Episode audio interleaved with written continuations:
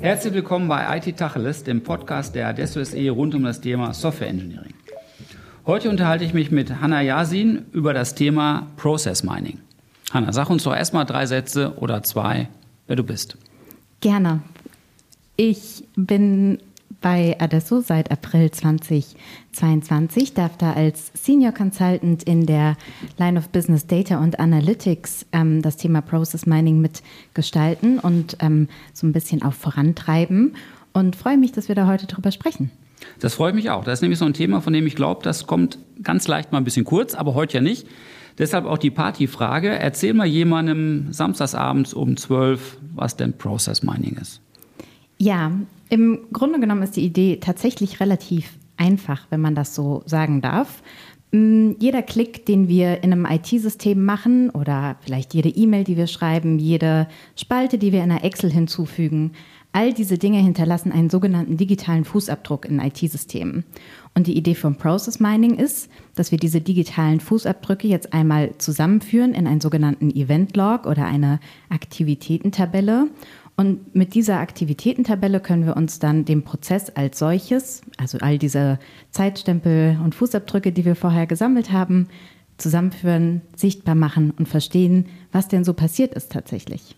Jetzt hast du jeder Klick, aber wie oft mich ich, wie ich mich jetzt beim Schreiben einer E-Mail verklicke, ist ja noch kein Prozess und interessiert auch keinen. So ein bisschen abstrakter muss es sein, oder? Ein bisschen Aufräumarbeit ist tatsächlich dabei. Das ist auch so ein bisschen das, was wir in Projekten am Anfang machen. Erstmal verstehen, was sind denn eigentlich die wichtigsten Zeitstempel, die uns interessieren, die den Prozess als solches definieren, die da auch wichtig sind.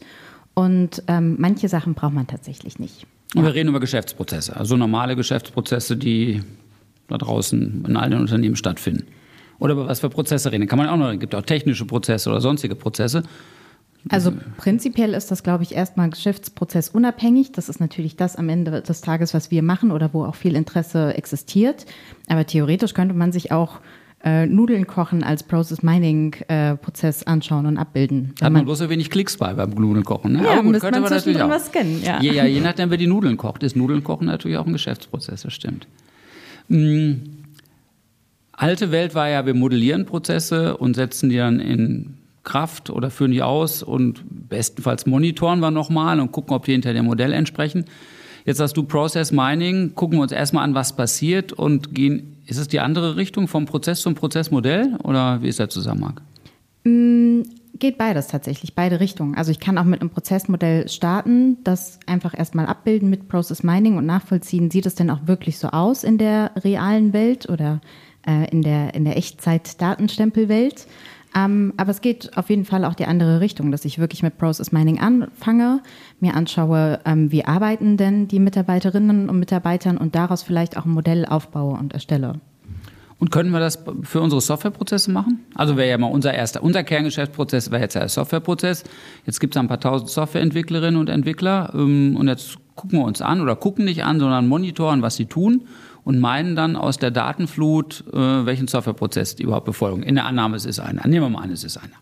Ja, also ich könnte mir vorstellen, gerade so auch so Deployment-Prozesse oder so Testing, äh, wo werden viele Schleifen gedreht, wo müsste man vielleicht nochmal wiederholt reinschauen. Insbesondere mit Git hat man ja wahrscheinlich ganz viele wunderbare Zeitstempel auch schon aufgeräumt und benannt. Also äh, wäre auf jeden Fall eine Idee. Also da, wo man hohe Wiederholungsfrequenzen hat, das, was du gerade gesagt, äh, beim DevOps-Anteil und beim Testen, also da, wo man jetzt vielleicht nicht Anforderungsanalyse-Dokumente ändert und nochmal ändert und nochmal ändert, aber insgesamt ein paar weniger Iterationen und ein paar weniger Artefakte hat als bei den stärker regulierten Prozessanteilen. Ich glaube, am Ende des Tages möchte ich ja was verbessern oder irgendwie verschlankern und etwas anders machen an dieser Stelle. Und dann ist immer die Frage, wo habe ich denn Potenzial, Dinge anders zu machen? Wo kann ich Dinge gegebenenfalls so aufbauen, dass man sie in Zukunft schneller oder leichter ähm, durchführen kann? Und das wäre dann eben genau ein Ansatzpunkt, dass man sagt, okay, wir setzen unseren Deployment-Prozess jetzt nochmal anders auf. Mhm. Okay, also damit haben wir schon grob, oder hast du, nee, wir gar nicht. Ich habe gefragt und du hast beantwortet, welche Probleme lösen wir damit? Kann man das noch eins verallgemeinern? Also unabhängig jetzt von einer einzelnen Ausprägung Softwareprozess für alle da draußen, bei denen du sagst, da würde Process Mining Sinn machen? Also mhm. was ist überhaupt das Problem? Mm, für mich ist so ein bisschen das Problem, dass Erwartung und Realität manchmal so ein bisschen auseinander liegen. Also auch so dieses klassische Erwartungsmanagement, wie wir es vielleicht haben. Ich denke, es läuft so und so oder meine Erwartungshaltung ist, dass es folgendermaßen ähm, stattfindet. Und da ist, glaube ich, einfach die Herausforderung, dass das manchmal halt einfach nicht so ist. Und das ist auch nicht gut oder schlecht oder wie auch immer, sondern wir haben einfach eine andere Situation an dieser Stelle und sollten uns das anschauen, weil nur dann können wir Dinge besser machen. Also die Idee ist, dass wir sagen, okay, ähm, die Erwartungshaltung einmal challengen, herausfordern, gucken, ähm, wie sieht es denn eigentlich tatsächlich aus und das dann nutzen, um gegebenenfalls wirklich Dinge besser zu machen, falls äh, Erwartungen und Realität ein bisschen weiter auseinander liegen. Das war ja ganz freundlich formuliert, aber du sagst, da haben dann Menschen eine Idee davon, wie ihre Prozesse laufen und dann guckt man sich mal an und stellt anhand der Beobachtung fest, ist ja gar nicht so. Das ist mhm. bei uns auch so, ne? oder? Fallen mir auch ein paar Beispiele an. ja. Möglich, also ja. es gibt dann Modelle und Vorgaben und alle Welt ist guter Dinge, dass es so passiert, aber stimmt gar nicht, weil die Realität anders ist und das finden wir raus. Ja, und das ist auch nicht immer so der beste Moment tatsächlich. Also, naja, ist ja auch Kann ich mir vorstellen, für die, die mit dem Prozess befasst sind und das eigentlich nach Modellvorgaben machen sollen und dann kommt raus, ist gar nicht so, ist, vielleicht ist es ja besser, wie sie es machen, kann ja auch sein. Ja, also das ist auch auf jeden Fall eine Option, wenn man irgendwie so ganz klassisches Beispiel im Logistikzentrum, wenn man so Lagerverräumungsaktivitäten sich anschaut und feststellt, es gibt eine saukluge Abkürzung und alle benutzen die, mhm. ähm, dann lass uns doch einfach allen, allen davon erzählen, dass jeder diese Abkürzung nehmen mhm. kann. Also da steckt ja auch ganz oft, ähm, wenn es eine Möglichkeit gibt, etwas einfacher oder schneller zu machen, dann lass uns das doch tun. Und sie dann auch ins Prozessmodell zu, zu übernehmen. Klar. Ja. Sagst mal Beispiele, so ein paar hast du jetzt schon gesagt, äh, mhm. aber was sind dann so typische Anwendungsbeispiele? Softwareprozesse wahrscheinlich nicht, habe ich aus deinem Gesichtsausdruck gerade gesehen, ja. aber vielleicht, was sind denn die typischen Anwendungsbeispiele? Naja, also vielleicht, um bei der Software zu bleiben, so klassische IT-SM-Prozesse, ja, also alles, was so Ticketverarbeitung ja, ist und so, natürlich schon. Ähm, ich sage jetzt mal, dass das große Geld oder der Grund, warum häufig äh, Firmen auch anfangen, Process Mining zu machen, ähm, sind diese klassischen Geschäftsprozesse. Also alles, was mit Finanzen zu tun hat, ähm, Rechnungen äh, sowohl begleichen als auch stellen beispielsweise. Zum Beispiel, man hat gerade SAP eingeführt und kann nicht so gut Rechnung stellen und guckt da mal, was die Menschen tun. Genau. Soll es also, ja geben, solche ja, Situationen. An, angenommen, es gibt ein ähm, IT-Consulting-Unternehmen oder Softwareentwicklungsunternehmen, das jetzt gerade SAP neu eingeführt hat und möchte schauen, wird es denn jetzt wirklich damit besser mhm. tatsächlich? Oder welche Umwege geben wir? Oder wo gibt es vielleicht Arbeiten, die immer und immer und immer wieder stattfinden? Und vielleicht brauchen wir da einfach nochmal eine extra Schulung an der Stelle. Ne? Mhm. Mhm. Warte, ich glaube, ich abgelenkt. Ich habe dazwischen geredet. Bei den Beispielen waren wir, oder? Mhm, genau, also äh, Finanzen ist so, weil Rechnungsstellung auch relativ standardisiert ist in den meisten Fällen. Mhm. Das kann man ganz gut machen. Ähm, und häufig dann, also alles, was so mit Einkaufen oder Verkaufen zu tun hat, ist auch immer noch mal so ein großes Thema. Ähm, das heißt, äh, Unternehmen wie Amazon oder ähnliches ähm, haben, brauchen nicht so viel Process Mining, weil die sind schon ganz gut durchoptimiert, könnte man argumentieren. Oder vielleicht sind sie das, weil sie Process Mining benutzen, auch eine Variante. Ähm, und dann so handfeste Dinge wie beispielsweise Produktion. Auch ein, oh ja, das kann man sich gut vorstellen, stimmt. Ein, ein, ein An Anknüpfungspunkt, ähm, wo es viel Potenzial gibt, ist dann aber manchmal auch komplizierter, weil Produktion sehr variabel ist und nicht zwei Dinge auf dieser Welt gleich produziert werden oder häufig nicht. Und da muss man auch ein bisschen Fachwissen reinstecken, bevor man da tatsächlich. Das ist immer so, oder? Wenn man keine Ahnung hat, kann man auch mit den Prozessen nichts anfangen und denen nicht auf die Spur kommen, oder? Also keine Ahnung, also keine Ahnung von der Fachdomäne hat. Also man, hat jetzt, man ist jetzt Process Miner und hat so gar keinen Schimmer von dem Prozess, den man da anguckt, dann nimmt man noch die falschen Events und Ereignisse, die man da jetzt protokolliert, oder? Mm, ich sage jetzt mal bei so ganz wirklich sehr gut standardisierten SAP, ERP-Systemen, da könnte man tatsächlich damit durchkommen, wenn mhm. es da einfach auch schon Standardskripte oder ähnliches gibt.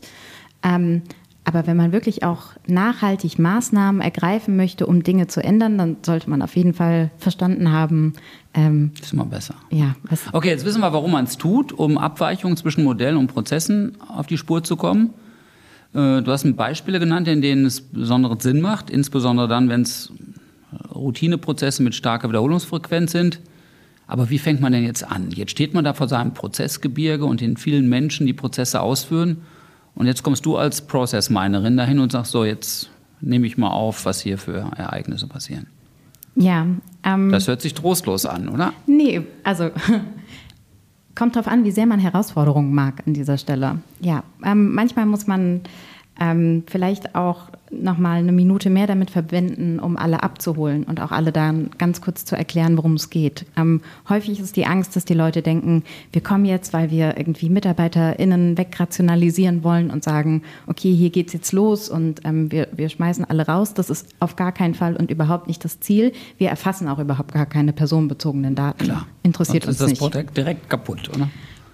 Es gibt Also da kommt ja durch keine Datenschutzgrundverordnung, durch keinen Betriebsrat, keinen Personalrat, das ist so sofort alles. Manche Menschen hätten vielleicht trotzdem Interesse daran, Ja, das kann ich aber genau, wir machen das nicht. ähm, das heißt, wir setzen uns einfach mit den Beteiligten an einen Tisch und sagen, sag mal, wie sieht's denn eigentlich aus? Und dann kann jeder mal so aus ihrer oder seiner Brille erzählen, wie laufen die Prozesse ab, welche Aufgaben haben die einzelnen Personen in den bestimmten Teilabschnitten, schauen sich das einmal an und dann sind wir so ein bisschen an dem Punkt, dass wir sagen können, ähm, alles klar, dann fangen wir vielleicht mal mit diesen zehn Prozessschritten an, weil das sind die wichtigsten, die immer durchlaufen werden und verschaffen uns erstmal einen Gesamteindruck. Und dann bilden wir vielleicht diese 10, 15 Prozessschritte ab, die so wirklich die Hauptprozessschritte sind. Und dann sieht man so ein bisschen, wo geht denn Zeit verloren? Wo haben wir denn den Eindruck, dass uns hier noch Information fehlt? Und dann iterieren wir da durch und ergänzen Prozessschritte. Da, wo wir sehen, hier ist es noch sinnvoll, hier haben wir noch eine Frage, hier verstehen wir vielleicht einzelne Komponenten noch nicht. Okay. Und wie viel m, Prozess muss man sich denn angucken? Also ist das wahrscheinlich keine eindeutig zu beantwortende Frage, aber wie viele Prozessinstanzen muss man sich angucken, um ein Gefühl dafür zu kriegen, wie die Zusammenhänge sind und also um die Zufälligkeiten der einzelnen Prozessinstanz von den Gemeinsamkeiten, die in dem irgendwie doch zugrunde liegenden Modell drin stecken, zu unterscheiden. Ja, ähm, so ein bisschen eine philosophische Frage tatsächlich. Ja, sehe ich ein. Ähm, also Process Mining lebt tatsächlich von großen Datenmengen. So. Also wenn Dinge irgendwie 300 Mal durchlaufen werden, dann stellt sich die Frage, ob das wirklich tatsächlich sehr, sehr sinnvoll ist. Ähm, ich würde mal so sagen, eine fünfstellige Zahl ist auf jeden Fall ein guter Anfang, dass man sagt, okay, das sind jetzt irgendwie die Größen, wo wir sagen können, okay, ähm, hier können wir dann auch was verändern. Das hat auch einen Effekt. Ne? Also ich muss mir ja auch vorstellen, wenn ich irgendwie zehn Minuten optimiere bei etwas, was 300 Mal stattfindet, dann habe ich nicht ganz so viel Zeit gespart wie zehn Minuten bei Klar. eine Million Ereignissen. Ja. Wir haben im Vorfeld auch einmal schon mal darüber gesprochen, dass das Thema deshalb auch oft mal mit dem Zusatz Data-Driven daherkommt. Hat das damit zu tun, dass man eben mit den großen Datenmengen rumhantieren muss, die man irgendwann auch mit den entsprechenden Techniken des maschinellen Lernens anguckt? Äh, das ist auf jeden Fall ein Aspekt davon tatsächlich. Also die ähm, ke- keine Angst vor großen Datenmengen und Datensätzen. Ähm, gleichzeitig ist es aber auch immer so ein bisschen diese Fragestellung, ähm, ich sage jetzt mal, kein, keine Bauchgefühlsentscheidung mehr treffen, sondern ähm, Dinge verstehen und erkennen aufgrund der Daten, die wir haben und die da zugrunde liegen und dementsprechend auch datengetriebene Entscheidungen treffen können. Das ist der zweite, die zweite Seite der Medaille. Wenn man jetzt so eine Erkenntnis bezüglich eines Prozesses oder Modells gefunden hat, dann muss man die ja auf verschiedenen Ebenen zu Gehör bringen. Und das ist bei denen, die sich dann mit den Datenmengen auskennen, wahrscheinlich das eine. Und auf einer Management-Ebene nochmal eine andere Herausforderung. Oder wie geht das? Ja. Kriegt, äh, kriegt ihr auch Bilder raus? Also aus, der, aus den gemeinten Processes kommen dann auch so äh, Visualisierungen von den Prozessmodellen raus? Ja, kann man machen. So die fünf häufigsten Varianten und das ist dann mein zugrunde liegendes Prozessmodell beispielsweise. Ähm, ich glaube, die Stärke von Process Mining an der Stelle ist, dass wir eine sogenannte, äh, wenn man das denn sagen möchte, Single Source of Truth haben. Also wir haben eine Datenbasis und die ist für alle gleich, sowohl für die operativen Mitarbeiterinnen und Mitarbeiter als auch für einen Vorstand beispielsweise. Alle greifen auf den gleichen Datensatz zu. Die haben vielleicht unterschiedliche Fragestellungen und möchten sich unterschiedliche ähm, Teile davon anschauen, auch in einer unterschiedlichen Tiefe natürlich. Ähm, aber die Tatsache, dass wir uns alle das Gleiche angucken ähm, und daraus unsere Handlungen ableiten und verbessern, führt dazu, dass das auch sowohl top-down als auch bottom-up ähm, gut funktionieren kann. Kannst du mal eine Diskussion schildern, die sich da typischerweise entspinnt? Also du hast einmal mit denen zu tun, die die Prozesse durchführen und diskutierst mit denen über Cluster und Anomalien und all das, was da drin steckt. Und jetzt kommt man auf, den, auf das Prozessbild oder auf das Prozessmodell und diskutiert das auf anderer Ebene. Da entspinnen sich doch nicht nur philosophische Debatten, also leicht mal zumindest vom, vom, vermute ich, sondern auch solche über den Sinn von Prozessen und den Sinn dieses konkreten Prozesses im Einzelnen. Da ist man doch mittendrin in der Umorganisation von Unternehmen, oder? Ja, und Verantwortlichkeiten. Wer ja, auch Verantwortlichkeiten, sehr gut. Wer ist überhaupt ja. mal Process Owner? Ja, ja. Genau, ja, sowas, stimmt. Äh, gerade an Schnittstellen eine riesige Herausforderung. Ne? Also Prozesse in sich funktionieren meistens total gut, aber wenn es an eine andere Abteilung oh, übergeben ja. wird, ja. Das kann mir lebbar vorstellen. Mhm. Und in Zeiten von Digitalisierung ist das ja auch gar nicht am, an Unternehmensgrenzen, ach Quatsch, an Abteilungsgrenzen zu Ende, sondern da macht man ja Prozesslandschaften über Unternehmensgrenzen hinweg, oder nicht? Ja, also idealerweise schon. Man fängt meistens in einem kleineren Scope an und guckt sich erstmal einen Teilprozess oder ähnliches an. Ähm, und dann ist natürlich langfristig das Ziel, diese gesamtheitliche Kette abzubilden. Also gerade in Zeiten von Covid mit Lieferkettenproblemen und mhm. die gesamte Supply Chain, die so dahinter steckt, möchte ich natürlich alles sehen. Und dann sieht man das häufig, dass ähm, Probleme stattfinden, eben zwischen dem Übergang von Produktion in den Versand oder ähnliches, dass mhm. da einfach Dinge stehen bleiben. Mhm.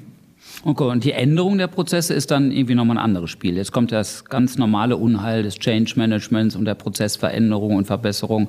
Da habt ihr mit nach Process Mining zwar irgendwas mit zu tun, weil es die Anschlussaktivität ist, aber man kann ja auch aufhören. Wenn man einen Prozess erstmal verstanden hat, muss ja jeder nochmal für sich selbst entscheiden, was er damit tut oder nicht.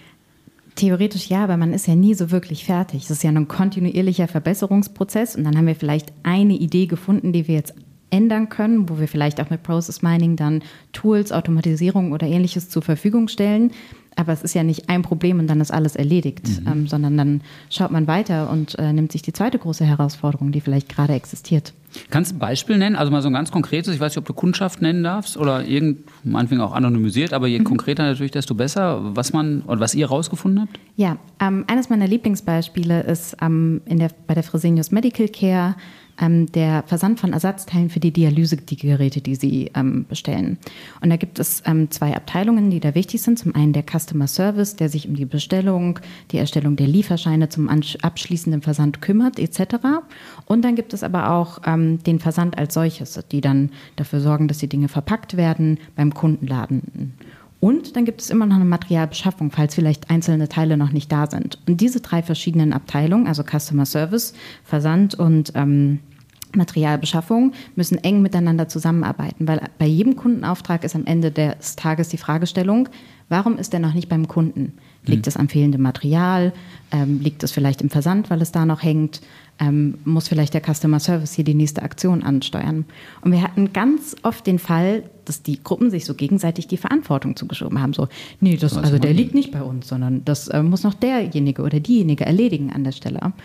Und dann haben wir mit Process Mining uns den Backlog angeguckt, haben gesagt, hier sind 400 Bestellungen und haben Gruppen gebildet. Also Material nicht verfügbar, Lieferschein schon erstellt, wie auch immer und konnten dann einmal schauen, wer ist denn was. Und dann war auch sofort klar, wer ist welche Gruppe. Und dann wurde auch gar nicht mehr diskutiert. Und plötzlich, oh ja, was eine Versachlichung, brutalst versachlicht, oder? Aber alle total dankbar, weil die zanken sich. Äh, also zanken. Ja, die meinen es ja wirklich, ne? Die meinen ja, ja, ja, klar. Am Ende des Tages haben ja alle das gleiche Ziel. Ja, na so. klar. Und ähm, einfach diese Transparenz, das reinzubringen, wenn da steht Material nicht verfügbar, dann liegt das beim Materialbeschaffer. Punkt. Und dann wird da nicht mehr diskutiert. Und man kann, man kommt viel schneller voran, weil man sich auch nicht mehr in so ähm, Bauchgefühls, ah, das liegt nicht bei mir, sondern schwarz auf weiß. Okay, lass uns weitermachen. Lass uns dem Problem widmen. Mhm. Hm, kannst du einen Satz zu Werkzeugen sagen? Mhm. Weil das macht man ja offensichtlich nicht mit der Hand am Arm, sondern mit Werkzeugen. Ja, ähm, für Process Mining ist 2023 ein großes Jahr, weil zum ersten Mal Gartner einen eigenen Magic Quadrant rausgebracht hat, ähm, in dem Tools auch bewertet werden. Vorher ging das ganz oft in Hand mit ähm, Automation Tools. Mhm. Ähm, aktueller Marktführer, und ich sage jetzt mal in dem Quadranten oben rechts, ist äh, der Hersteller Celonis, ein, ein deutsches Dekakorn mittlerweile. Dekakorn, dann das 10 Milliarden wert? Mhm, Boah, genau. Dekakorn. Ja. Neue Wörter, die man Neue äh, Wörter, ja. Ähm, genau, das äh, ist auf jeden Fall ein, ein großes Tool, was gerade ähm, auch einen großen Marktanteil hat allgemein. Ähm, wird aber ganz stark gechallenged von beispielsweise Signavio. Ähm, das ist ein SAP-Produkt, was es mittlerweile am Markt ähm, gibt. Ähm, UiPath ist vielleicht den einen oder anderen auch bekannt. Aber als RPA eher, oder? Aha, aber die haben tatsächlich vor zwei Jahren Process Gold gekauft. Auch okay. eine Process Mining Suite steht dann unter dem Stern Hyper Automation ähm, oder mhm. Intelligent Automation. Boah, ganz neue Wörter. Hyper Automation, ja, wow. So. Mhm. Und damit herzlich willkommen zum Linguisten-Podcast bei der Adesso SE. Ja, ja schön. Mhm. Aber Celonis, hast du gesagt, ist Marktführer, mein Marktführer. Ja, ist einfach, ähm, genau, es gibt äh, NPM-Mehrwerk, äh, könnte man vielleicht noch nennen, ähm, das steht auch noch auf der Liste. Es gibt jetzt so ein paar Tools, ähm, aber ja, also Celonis ist tatsächlich mit 80 Prozent des okay. Marktanteils gerade führend. Mhm. Gut, und es überlappt mit RPAs, habe ich verstanden. Leuchtet die irgendwie auch ein? Die kümmern sich auch um Prozesse mit anderem Zweck? Was haben wir da noch in, in die Toolwelt? Wenn, wenn Gartner so einen neuen Quadranten einführt, dann schneiden die ihn ja typischerweise irgendwo raus. Wo sind die Ansatzpunkte zu anderen Werkzeuggruppen noch? Äh, ganz klassische Fragestellung ist alles, was mit BI zu tun hat. Also, jo, na klar. Äh, ja, ähm, ist auch häufig eine Frage, die man, der man sich stellen muss. So, wo ist der Unterschied zwischen äh, Process Mining und BI an der Stelle?